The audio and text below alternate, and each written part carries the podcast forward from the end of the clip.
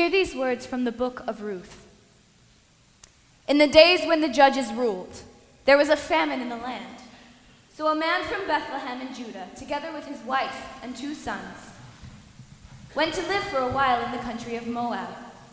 The man's name was Elimelech, his wife's name was Naomi, and the names of his two sons were Mahlon and Kilion. Now Naomi's husband died, and she was left with her two sons. They married Moabite women, one named Orpah and the other Ruth. After they had lived there about ten years, both her sons also died, and Naomi was left alone.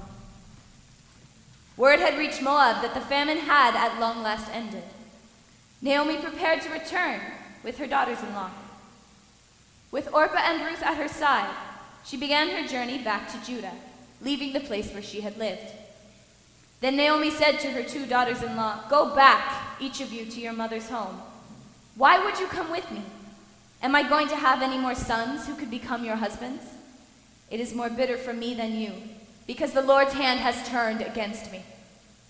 At this they wept aloud. Then Orpah kissed her mother in law goodbye, but Ruth clung to her. Look, said Naomi, your sister in law is going back to her people and her gods. Go back with her. But Ruth replied, Don't urge me to leave you or to turn back from you. Where you go, I will go, and where you stay, I will stay. Your people will be my people, and your God, my God. Where you die, I will die, and there I will be buried. When Naomi realized that Ruth was determined to go with her, she stopped urging her. So the two women went on until they came to Bethlehem. When they arrived in Bethlehem, the whole town was stirred because of them, and the women exclaimed, Can this be Naomi? Don't call me Naomi, she told them, call me Mara, because the Almighty has made my life very bitter. I went away full, and the Lord has brought me back empty. Why call me Naomi? The Lord has afflicted me. The Almighty has brought misfortune upon me. Now, Naomi had a relative on her husband's side, a man of standing, whose name was Boaz. And Ruth said to Naomi, Let me go to the fields and pick up the leftover grain behind anyone in whose eyes I find favor. Naomi said to her, Go ahead, my daughter. So she went out, entered a field, and began to glean behind the harvesters. As it turned out, she was working in a field belonging to Boaz. Just then Boaz arrived from Bethlehem and asked the overseer of his harvesters, Who does that young woman belong to? The overseer replied, She is the Moabite who came back from Moab with Naomi. She said, Please let me glean and gather among the sheaves behind the harvesters. So Boaz said to Ruth, My daughter, listen to me. Don't go and glean in another field. I have told the men not to lay a hand on you. Stay here with the women who work for me, and whenever you are thirsty, go and get a drink from the water jars the men have filled. At this she bowed down with her face to the ground. Why have I found such favor in your eyes that you notice me, a foreigner? Boaz replied, I've been told all about what you have done for your mother in law since the death of your husband. May the Lord repay you for what you have done. May I continue to find favor in your eyes, my Lord. You have put me at ease by speaking kindly to your servant, though I do not have the standing of one of your servants. So Ruth gleaned in the field until evening, and then she threshed the barley she had gathered. She carried it back to town, and her mother in law saw how much she had gathered. No, Naomi asked her, Where did you glean today? Blessed be the man who took notice of you. Then Ruth told her about the one at whose place she had been working. The name of the man I worked with today is Boaz, she replied. The Lord bless him, Naomi exclaimed. He has not stopped showing his kindness to the living and the dead. That man is our close relative. He is one of our guardian redeemers. So Ruth lived with her mother in law and stayed close to the women who gleaned in Boaz's fields. One day, Naomi said to Ruth, My daughter, I must find a home for you where you will be well provided for. Now, Boaz is a relative of ours. Tonight he will be winnowing barley on the threshing floor. Wash, put on perfume, and get dressed in your best clothes. Then go down to the threshing floor, but don't let him know you are there until he has finished eating and drinking. When he lies down, note the place where he is lying. Then go and uncover his feet and lay down. He will tell you what to do. I will do whatever you say, Ruth answered. So she went down to the threshing floor. When Boaz had finished eating and drinking, he went over to lie down at the far end of the grain pile. Ruth approached quietly, uncovered his feet, and lay down. In the middle of the night, something startled the man. He turned, and there was a woman lying at his feet. Who are you? he asked. I am your servant Ruth, she said. Spread the corner of your garment over me, since you are a guardian redeemer of our family. The Lord bless you, my daughter, he replied. This kindness is greater than that which you showed earlier. And now don't be afraid. I will do for you all you ask. Although it is true that I am a guardian redeemer of our family, there is another who is more closely related than I. Stay here for the night, and in the morning, if he wants to do his duty as your guardian redeemer, good. Let him redeem you. But if he is not willing, as surely as the Lord lives, I will do it. Lie here until morning. So she lay at his feet until morning, but got up before anyone could be recognized. When Ruth came to her mother in law, Naomi asked, How did it go, my daughter?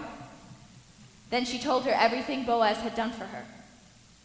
Then Naomi said, Wait, my daughter, until you find out what happens. For the man will not rest until the matter is settled today. Meanwhile, Boaz went up to the town gate and sat there just as the guardian redeemer he had mentioned came along. Come over here, my friend, and sit down, Boaz said. So he went over and sat down. Boaz took some of the elders of the town and said, Sit here. And they did. Then he said to the guardian redeemer, Naomi, who has come back from Moab, is selling the piece of land that belonged to our relative Elimelech. I thought I should bring the matter to your attention and suggest that you buy it in the presence of these seated here. If you, re- if you will redeem it, do so. But if you will not, tell me, so I will know, for no one has the right to do it except you, and I am next in line. I will redeem it, he said. Then Boaz said, On the day you buy the land from Naomi, you also acquire Ruth the Moabite, the dead man's widow, in order to maintain the name of the dead with his property.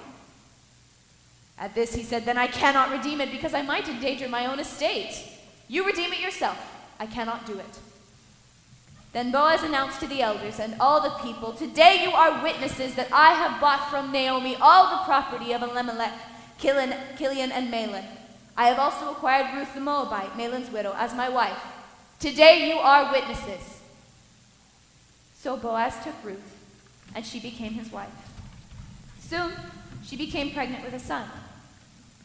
Then Naomi took the child in her arms and cared for him, and they named him Obed. He was the father of Jesse, the father of David. This is the word of our Lord. Thanks, Thanks be to God.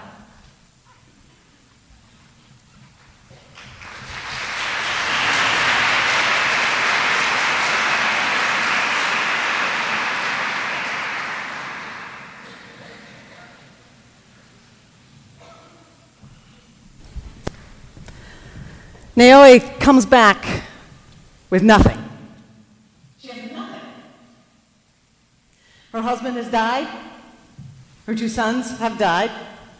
And in the culture of that day, and frankly, in too many cultures of our day, that means she has no advocate, no protector, no provider, no hope. So she gets word that there's good things stirring back in Bethlehem, back in her hometown, and she decides to go back. And much to her surprise, her two daughters in law, Orpah and Ruth, offer to go back with her, which, frankly, is stupid. I want you to picture the choices that they had. On one side, they have Naomi. I want you to get this. She's on the street corner, unwashed, dirty clothes, holding up a cardboard sign. Homeless, widow, hungry, need help. That's the reality of Naomi. Their other option go back to their father and their mother. Their dad could most likely find someone else to marry them. They could have a completely fresh start. Orpah takes a look at the options, chooses this one. Ruth, for reasons known only to her and God, somehow pledges herself to Naomi. Now, in this moment, Naomi had to be thinking, oh, come on. Really? I just don't have to care for myself now. I also have to care for you. I have to bring you back to Bethlehem, a childless, foreign widow. Who's going to marry you? Who's going to take care of you? Now my life just got a whole lot harder. Meanwhile, Ruth is doing the big pledge. Your people will be my people. Your God, my God. I'm going where you're going. I'm all in. When you die, I'm dying. I'm here. And you can imagine Naomi's response is probably like, Oh. All right, let's go. They go back to Bethlehem.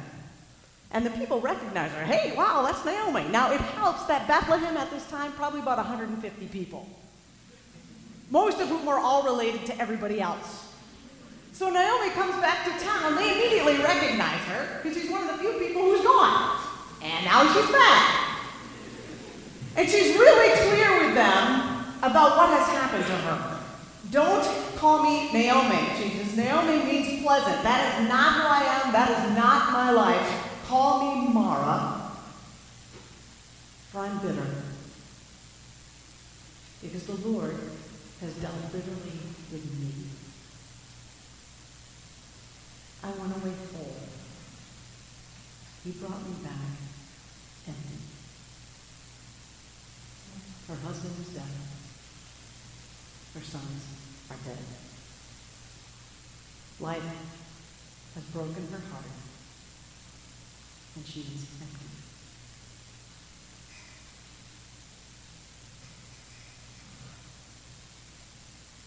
One of our students got a call this week from his dad.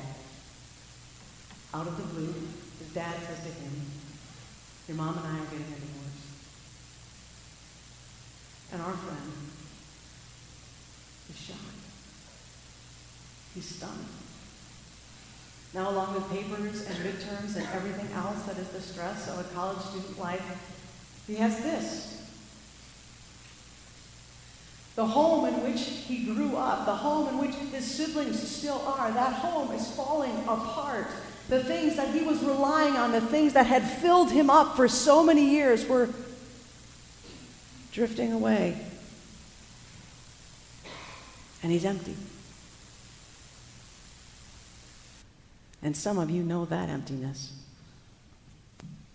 You know the emptiness of the parents' divorce. You know how it comes up every holiday, every birthday, every graduation. There's an emptiness that lingers.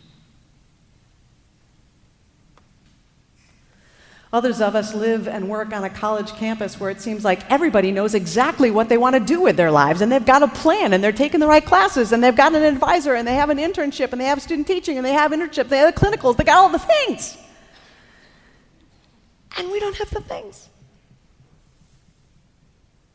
Everybody seems to have purpose, everybody seems to have direction, and we're undecided. And so we go through the motions and we take the core classes and we wait for something to click. We wait for something to grab our emotions, to grab our attention, and it's just not happening. And the things that are filling up everyone else aren't filling us up. And we're empty. And for others of us, even though it's been six weeks, maybe seven weeks since school started, we are still so deeply homesick that it hurts. We miss the food of our country or the food of our mom's kitchen. We miss the language. We miss the accents with which we grew up. We sit in class and we do not understand the pop culture references that our professor makes. I don't either, by the way.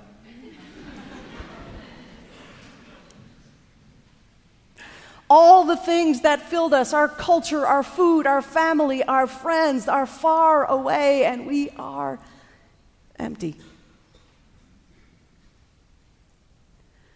And some of us are empty for the exact same reason that Naomi was empty. We had people that we loved, and they died.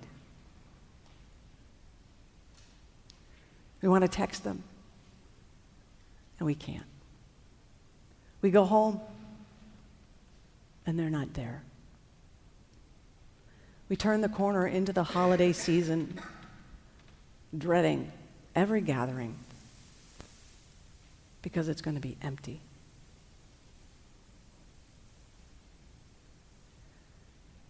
So we understand Naomi, don't we?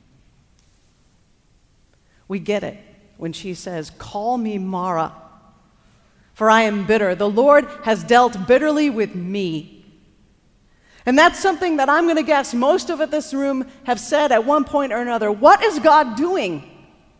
Why is He treating me this way? Is this who I am now? So Naomi comes back empty. She comes back empty. But at the very end of chapter one of the book of Ruth, the narrator, the person who's telling the story, he gives this little hint. He says, Ruth and Naomi came back just as the barley harvest was beginning. Now, unless you've grown up in a farming community, that's a little phrase that just you may read right on over that. But to a Jew who is hearing this story, the beginning of the barley harvest, that was like the best time. Because the barley harvest was the first harvest, and then everything else was harvested on down the line. So the beginning of the barley harvest meant that the community was all pulling together and they were working hard and they were bringing in all the food. They were storing it up, they were cooking it. There were parties and festivities and worship services of thanksgiving for all that God had provided. And so the narrator gives this little tip that Naomi is coming back just when the barley harvest is beginning. It's like coming to the States on about November 20 when all the Christmas decorations start going up and all the commercials are on about fireplaces and nice smells and turkeys and things. And you come back and you walk into this like never ending party time. And sure enough, turns out this foreign daughter in law is good for something. She is an incredibly hard worker. It's her hard work that catches the eye of Boaz, who's a good guy. And Naomi does a little plotting, a little matchmaking. And it works. Ruth and Naomi, Ruth and Boaz get together and they have this baby.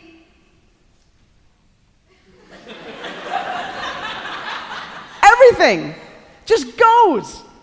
There's this big turnaround. Now, the text makes it sound like Boaz had some legal obligation to Ruth. He didn't. He didn't have to do any of the things that he did. Elimelech, her father in law, was a member of the tribe of Judah. He had some obligation to him, but he was dead.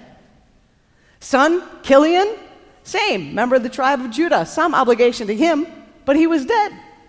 Ruth, widow, childless, Moabite, he had no obligation to her, none.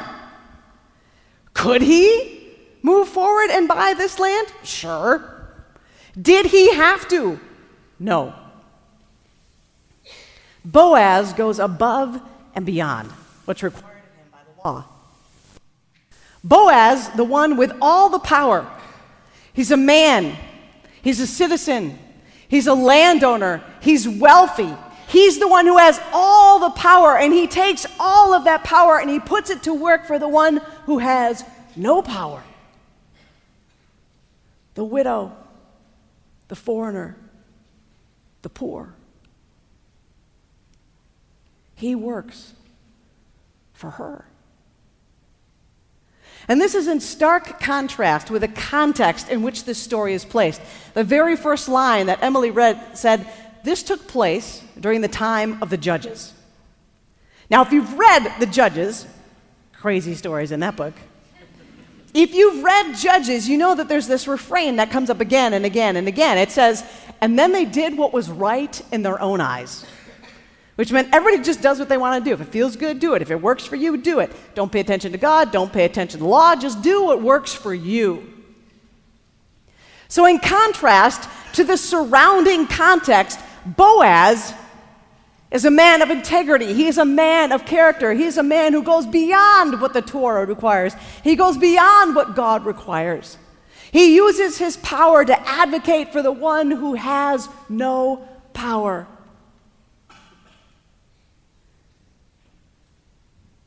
And you know what's really interesting? Through the whole book of Ruth, the narrator never refers to Naomi as Mara. Never. Because the narrator knows how this story is going to go. You see, the narrator knows that they're going to go back just at the time of the barley harvest. He knows Ruth is going to pick just the right field to glean in. He knows that Boaz is going to notice her. He knows that Naomi is going to do a little matchmaking. He knows that they're going to be married. He knows there's going to be a baby. The narrator knows that after 10 years of death and emptiness, Naomi's life is going to be turned around in the course of a summer. The narrator knows that emptiness is a temporary state. The narrator knows that emptiness is a temporary state. It's hard to believe that when you're in it, though, isn't it? It's hard to believe that it's temporary when it feels like this is where you live. This is who you are. That the thing that has made you empty has become your identity. That you are a child of a broken home. That you are undecided. That you are homesick. That you are grief. Call me Mara, for I am bitter. This is who I am. This is where I live.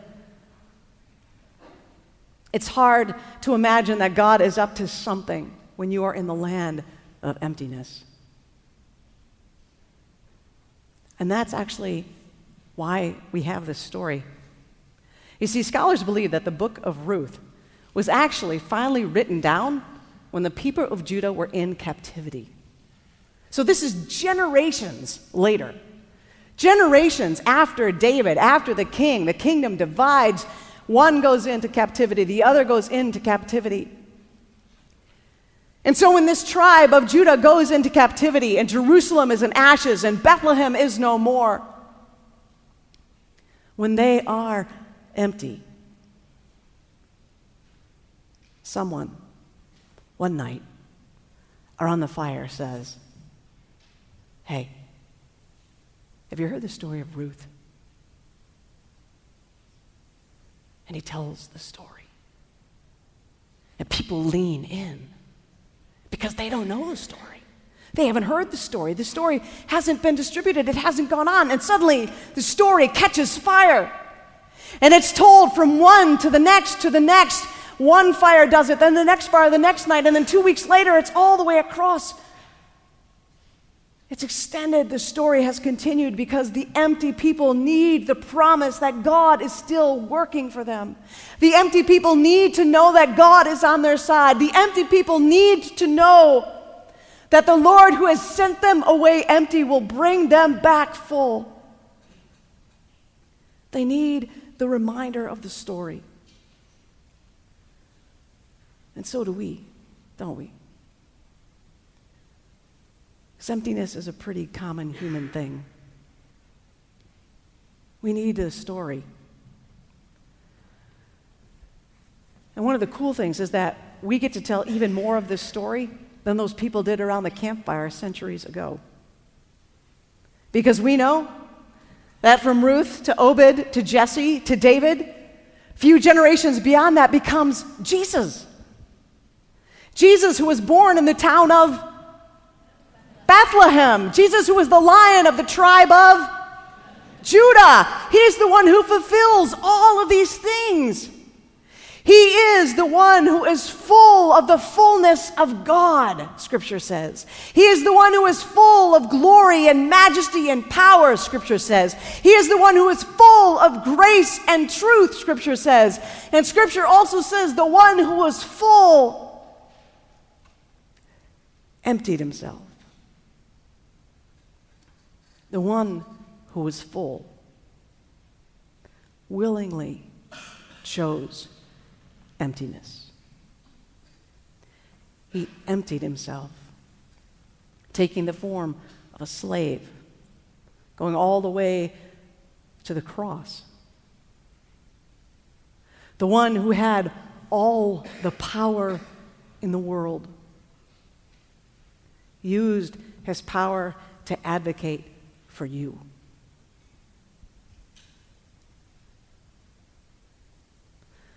The one who had all the power in the world emptied himself, went to the cross, went to the gates of hell for you.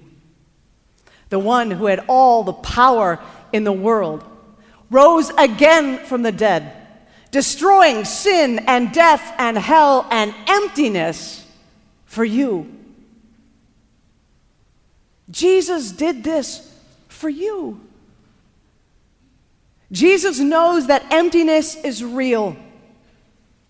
But Jesus also, like the narrator of the book of Ruth, knows that your story does not end in emptiness. Your story does not end with bitterness. Because of the resurrection of Jesus Christ, our stories end with hope, with promise, with a new heaven and a new earth. Our stories will end with fullness. And so we tell the story of the book of Ruth. And Paul in Ephesians 1, he describes the church as full of all of the things that God Himself wants it to be full of. He said it is the fullness of the one who fills it with every good thing. We are the church. And so, just as the one who had the power advocates for us who had no power, the way we live out of that fullness is to advocate for those we know who have no power.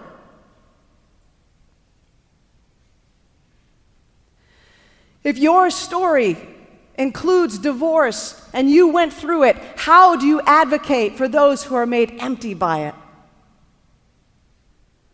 If your story includes a deep wandering in the land of undecidedness, how do you learn to seek out those who haven't made it through that yet? If your story is a story of homesickness, how do you stand with those who are living right there now? If your story is a story of grief, how do you come alongside those who have been plunged into it for the first time? The enemy would like to tell you that your story, your story that begins in emptiness and may not yet be done, your story of emptiness has no power. He would like to tell you that you should limit your story, that you shouldn't really talk about your story. He might even tell you that your story doesn't matter.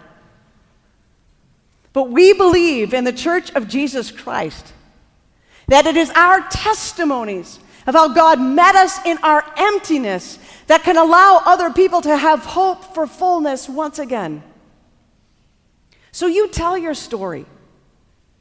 You say what God has been doing in your life.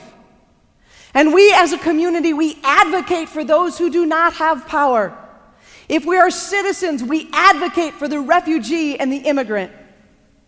If we are native speakers, we advocate for those who are not. If we are in the majority ethnically, racially, we advocate for those who are not in the majority. We stand with the marginalized and the oppressed, just as Boaz stood for Ruth, just as Jesus stood for us.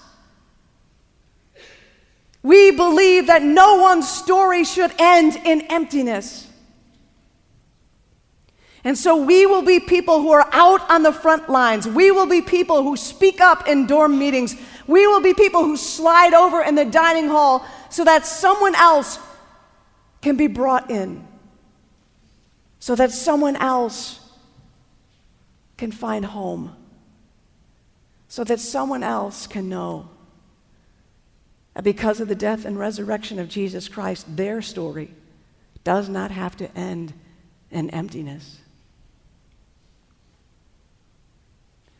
We have been given the one who is full of grace and truth.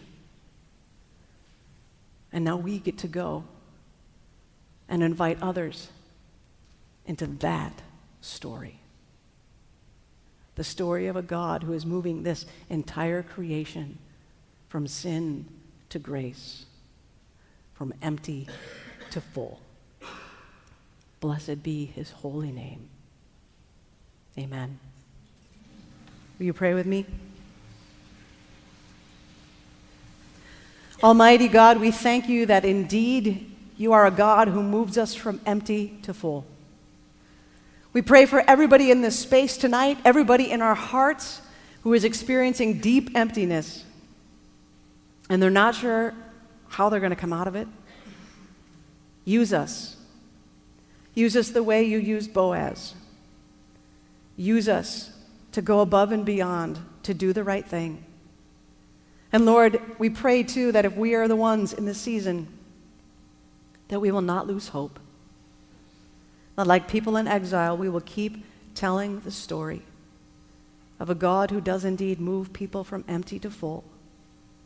And we will wait with hope and good courage because we know that our Jesus is coming again. We know that he is coming and that he will fill us all with the fullness of you. And we pray this in his name. Amen. Well, as you know, we're finishing out International Education Week today, and we're making the turn into Unlearn Week. Yes, woo indeed. Woo indeed. So, for those of you who are like, I didn't know unlearn was a word, at Calvin College, it is. During Unlearn, we take the opportunity to invest in really good conversations about things that matter, about race and inclusion and identity. And our college is committed to these things. We're not neutral on these things, we are all in. We are like Ruth on these things. And so, to, to kick off Unlearn Week, the president and the vice presidents made a short video just to let you know of their commitment and their invitation for all of us together as a community to move into Unlearn Week like Ruth. We are all in. So, here's this video from Dr. Le Roy and the vice presidents of the college.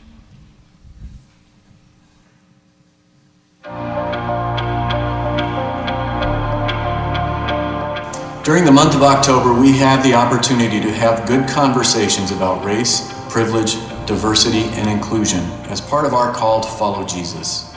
We are in a season in which conversations about diversity and inclusion are everywhere, from the NFL to Charlottesville, and there is much to be discussed. At Calvin College, we move toward these conversations rather than away from them. We believe that it is in listening to each other that we come to understand more deeply what it is like to live someone else's life. This is called Unlearn. Why unlearn? Because all of us have picked up things along the way, and we are invited to lay them down. Unlearn racial prejudice. Unlearn apathy. Unlearn fear. Unlearn cynicism. Unlearn passivity. Unlearn bigotry. During Unlearn, we have a chance to ask each other, what is it like to be you? We also want to acknowledge as leaders that we will have opportunities to speak to these and other issues in our culture, and we won't always get this right. Our own biases and fears may slow us down, our own baggage or guilt may cripple us. It is never hard to find examples of how sin infiltrates our community, and that includes us. So we apologize for that. Those of us in leadership are the first to say that we need to keep learning and we need to keep unlearning. But while sin is present, our God is even more present, and He is inviting and empowering us to live lives of holiness, justice, and compassion. At Calvin, we are not neutral on these issues, but we speak against racism, against white supremacy, and against bigotry. We stand with the oppressed and the marginalized, imitating Jesus Christ. We engage and unlearn because of the gospel. We unlearn sin and we learn grace. This is a great time to be at Calvin College because we do want you to Think, Think deeply, act justly, and live wholeheartedly as Christ's agents of renewal in the world.